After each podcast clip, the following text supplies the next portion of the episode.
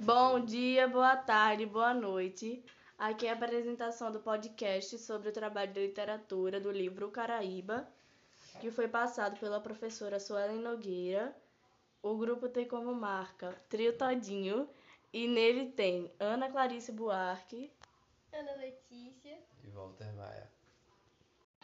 Eu vou fazer agora um breve resuminho sobre o livro e logo de início eles trazem uma profecia que diz o seguinte: Eles não terão piedade nem dos velhos, nem das crianças.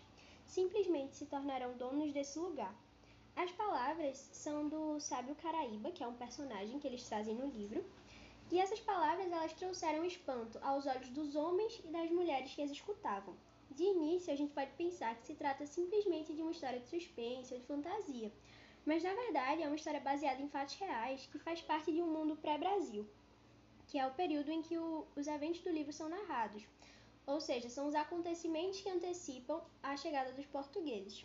No livro, a gente tem o personagem principal, Perna Solta, que era o mensageiro da aldeia.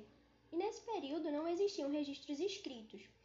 Tudo que a gente tinha eram desenhos, que até o livro traz um pouquinho sobre isso, que eram realizados nas cavernas, como se fossem grandes segredos das aldeias nos obriga a usar um pouquinho da nossa imaginação. O que a gente realmente sabe é o que os europeus deixaram escrito, claro que com uma visão muito eurocêntrica dos acontecimentos, o que já leva a gente para outro ponto, que é a diferença entre a literatura indígena e a literatura indianista.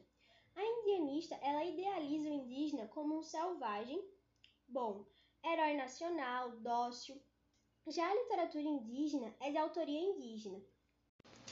É uma calamidade, chuva para uns, seca para outros. Cairá sobre nós e nada poderemos fazer para nos proteger dela.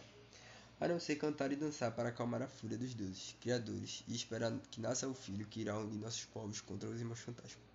Isso é a primeira tese do Profácio e a gente vai tentar explicar melhor sobre ela. A, do, da profecia. A profecia pode ser de primeira vista não tanto entendida. É um contexto que não é nada consueto com a sociedade que vivemos Porém, se analisarmos o contexto, vemos o quanto ela é completa. Chuva para uns, seca para outros, e nada poderemos fazer. Gostaria de ressaltar esse trecho para manifestar que até hoje ainda temos isso. Se formos nos interiores, vemos a grande seca presente. Porém, em épocas de chuvas fortes, ocorrem enchentes que terminam devastando tudo. E sobre isso, o que podemos fazer fora esperar? Tudo bem que são contextos que se diferem, o do livro ao que é visto na realidade, pois no livro é proferido em relação aos indígenas que viveram a invasão portuguesa às suas terras. Outro ponto que foi bem expresso é em relação aos deuses. Os indígenas acreditam em forças da natureza. O ponto de exatidão atribuído ao Profácio é de extrema importância para entender o livro, medido que os valores do livro é baseado muito no Profácio. O ponto de exatidão, para quem não sabe, é o grau de concordância entre o valor medido e o valor verdadeiro, do mensurado. O valor verdadeiro é impossível de ser determinado, Dando introdução ao quientismo, ele foi a época histórica do descobrimento do Brasil, onde todas as manifestações literárias eram chamadas desta maneira.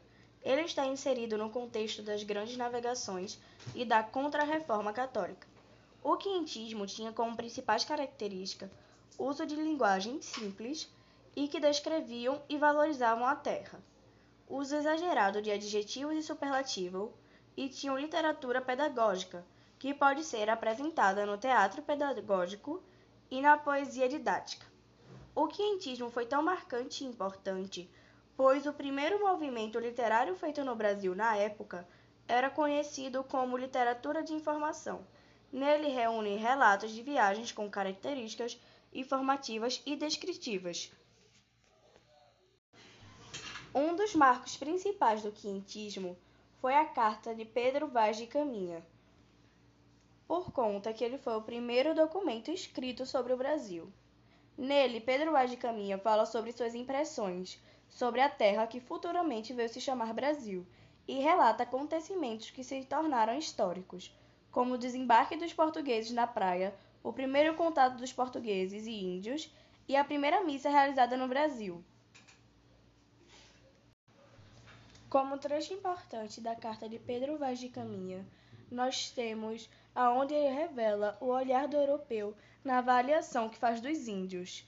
No trecho ele diz: andariam na praia quando saímos, oito ou dez deles, e de aí a pouco começaram a vir mais, e parece-me que viriam. Este dia à praia 400 ou 450. Traziam alguns deles arcos e setas, que todos trocaram por carapuças ou qualquer coisa que lhe davam. Comiam conosco do que lhe dávamos, bebiam alguns deles vinhos, outros ou não podiam beber, mas parece-me que se acostumaram, o beberão de boa vontade, andavam todos tão dispostos, tão bem feitos e galantes, com suas cinturas, que pareciam bem acarretavam dessa lenha quando podiam, com muita boa vontade, e levavam-no nos batéis. Andavam já mais mansos e seguros entre nós do que nós andávamos entre eles. É, eu vou dar minha opinião em relação ao trecho. É, eu acredito que a visão eurocêntrica ela sempre foi muito denominada em todas as etnias e todas as polinizações do mundo. É, em relação aos indígenas, eles não, para aquilo era tudo muito realista. Então eles não sabiam o que o quão valor tinha aquilo que os colonizadores davam a eles. Então por isso que eles trocavam pelos arcos, pelas flechas. E com tudo isso aconteceu essa toda essa civilização que a gente sabe hoje, né? Então essas trocas que eram em teses comerciais eram muito desbalanceadas, porque só os portugueses que lucravam. Essa foi minha opinião em relação à, à carta de Pero Vaz Caminha sobre o determinado trecho agora eu vou passar a fala para a Letícia. Eu vou complementar um pouquinho agora sobre o que eles falaram, trazendo um pouquinho da análise crítica da Carta de Peruvaz de Caminha. Ela é considerada um dos primeiros documentos históricos do Brasil e marca o início da literatura bra brasileira, é, num período que foi que Clarice citou logo no início, que é o quinhentismo. É uma literatura que a gente chama de informativa, que ela traz o reflexo das grandes navegações, e é caracterizada pelas informações do ambiente, por exemplo, a fauna, a flora, o relevo, o povo do local, e ela também tem uma visão das ambições e das intenções do homem europeu. Finalizando o trabalho de literatura de podcast, muito obrigado pela atenção.